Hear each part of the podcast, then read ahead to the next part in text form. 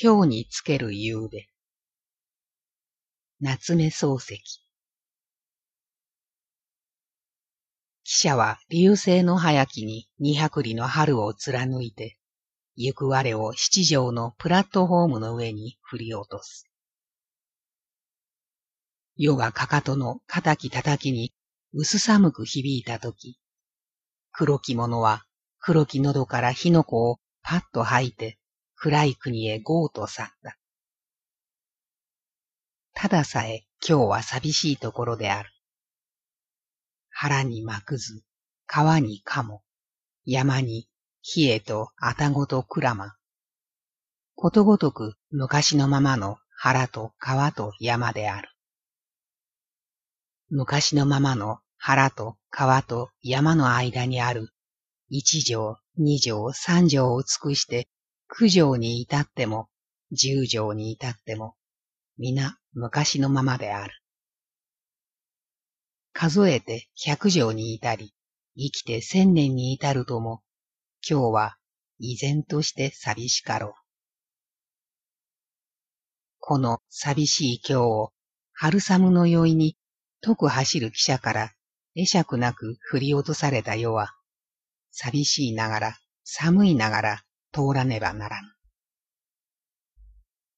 南から北へ、町が尽きて、家が尽きて、火が尽きる北の果てまで通らねばならん。遠いよと主人が後ろから言う。遠いぜと孤児が前から言う。世は中の車に乗って震えている。東京を立つときは日本にこんな寒いところがあるとは思わなかった。昨日まではすれ合う体から火花が出て、むくむくと血管を無理にこす熱き血が汗を拭いて、そうみに滲みではせぬかと感じた。東京はさほどに激しいところである。この刺激の強い都を去って、突然と太古の京へ飛び降りた世は、あたかも三福の日に照りつけられた焼き石が、緑の底に空を映さぬ暗い池へ落ち込んだようなものだ。世は、シュッという音とともに、出骨と我を去る熱気が、聖なる今日の世に振動を起こしはせぬかと心配した。遠いよと言った人の車と、遠いぜと言った人の車と、震えている世の車は、長き舵を長く連ねて、狭く細い道を北へ北へと行く。静かな世を着飾るかと輪を鳴らしてゆく。鳴る音は狭き道を左右に遮られて高く空に響く。カンカララン、カンカラランという。石に会えば、かかん、かからんという。陰気な音ではない。しかし、寒い響きである。風は北から吹く。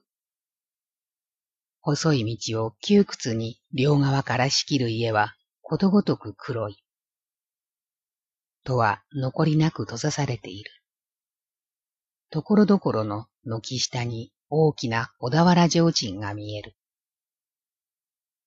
赤く全財と書いてある。人気のない軒下に全財はそもそも何を待ちつつ赤く染まっているのかしら。春寒の世を深み、鴨川の水さえ死ぬ頃を見計らって、桓武天皇の妨害でも食いに来る気かもしれん。桓武天皇の行に全財が軒下に赤く染め抜かれていたかは、わかりやすからぬ歴史上の疑問である。しかし、赤い全財と京都とは到底話されない。話されない以上は、千年の歴史を有する京都に、千年の歴史を有する全財がなくてはならん。前在を召したまえる桓武天皇の昔は知らず、世と前在と京都とは、有史以前から深い因縁で互いに結びつけられている。初めて京都に来たのは十五六年の昔である。その時は正岡式と一緒であった。宇山町の柊屋とかいう家へ着いて、式と共に京都の夜を見物に出たとき、初めて世の目に映ったのは、この赤いぜんざいの王城鎮である。この王城鎮を見て、世は何故かこれが京都だなと感じたぎり、明治四十年の今日に至るまで、決して動かない。ぜ在は京都で京都は全在であるとは、世が当時に受けた第一印象で、また最後の印象である。四季は死んだ。世は未だに全在を食ったことがない。実は、全在の何者たるかをさえわきまえぬ。汁粉であるか、ゆであずきであるか、眼前に彷彿する材料もないのに、あの赤い下品な肉太な字を見ると、京都を稲妻の速やかなるひらめきのうちに思い出す。同時に、ああ、四季は死んでしまった。ヘチマのごとく干からびて死んでしまった。提灯は未だに暗い軒下にぶらぶらしている。世は寒い首を縮めて京都を南から北へ抜ける。車はカンカラランに桓武天皇の崩壊を驚かしたてまつってしきりにかける。前なる孤児は黙って乗っている。後ろなる主人も言葉をかける景色がない。車夫はただ細長い通りをどこまでもカンカラランと北へ走る。なるほど遠い。遠いほど風に当たらねばならぬ。かけるほど震えねばならぬ。世の膝掛けと洋傘とは、世が汽車から振り落とされたとき、孤児が拾ってしまった。洋傘は拾われても雨が降らねばいらぬ。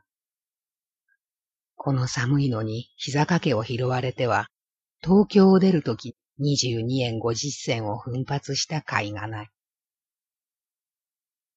四季と来たときはかように寒くはなかった。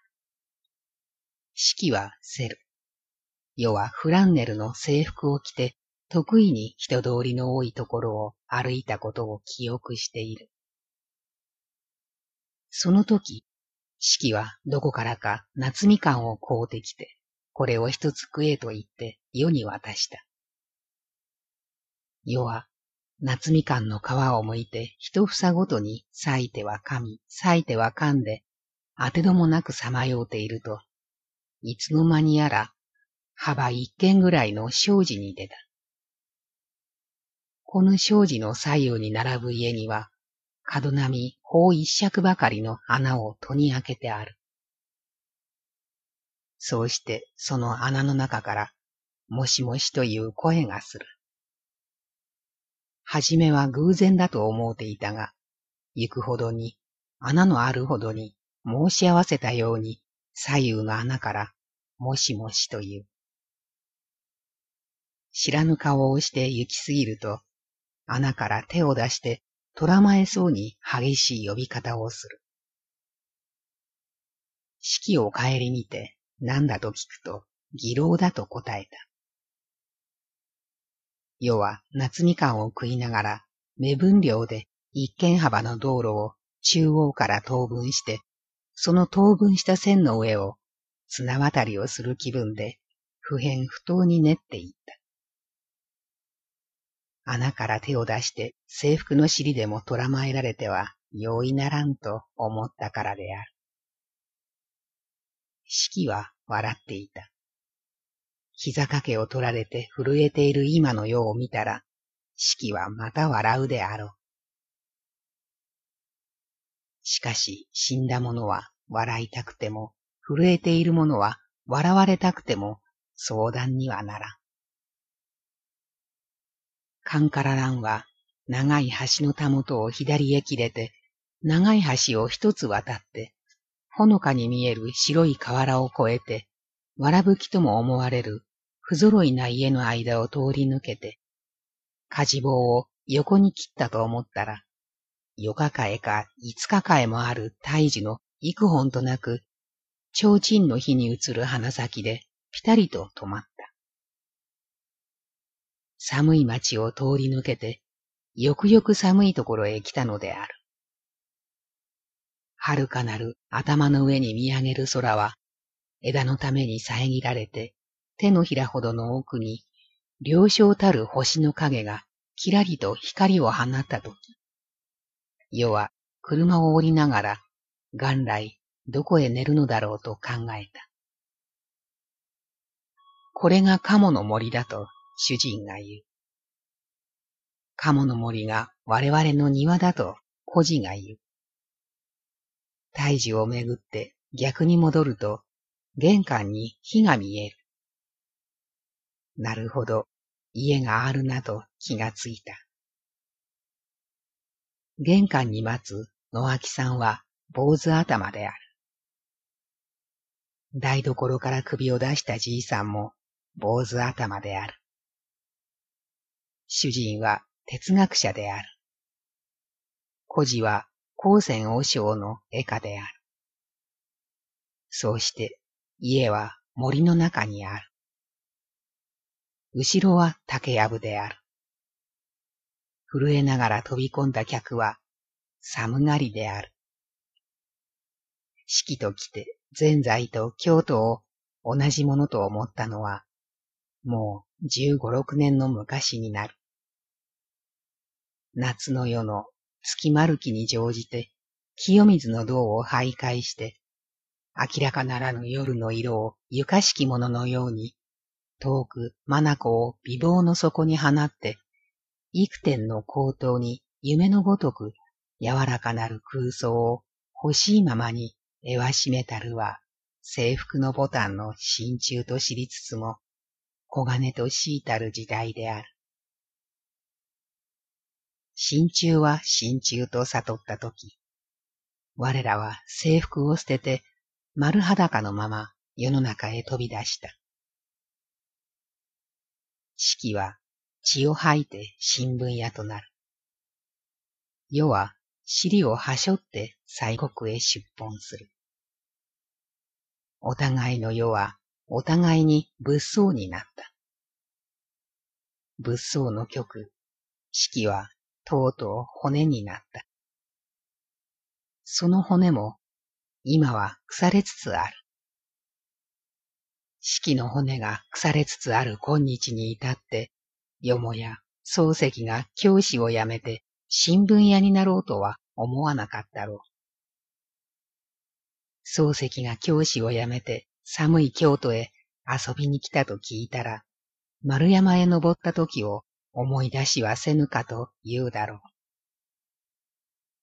新聞屋になって、忠須の森の奥に、哲学者と善孤児と若い坊主頭と古い坊主頭と一緒にひっそりかんと暮らしておると聞いたら、それはと驚くだろう。やっぱり気取っているんだと霊笑するかもしれん。四季は霊笑が好きな男であった。若い坊さんがお湯にお入りという。主人と孤児は夜が震えているのを見かねて、こう、まず入れという。鴨の水の透き通る中に全身をつけたときは、歯の根が合わぬくらいであった。湯に行って震えたものは、こう本来たくさんあるまいと思う。湯から出たら、こう、まず眠れという。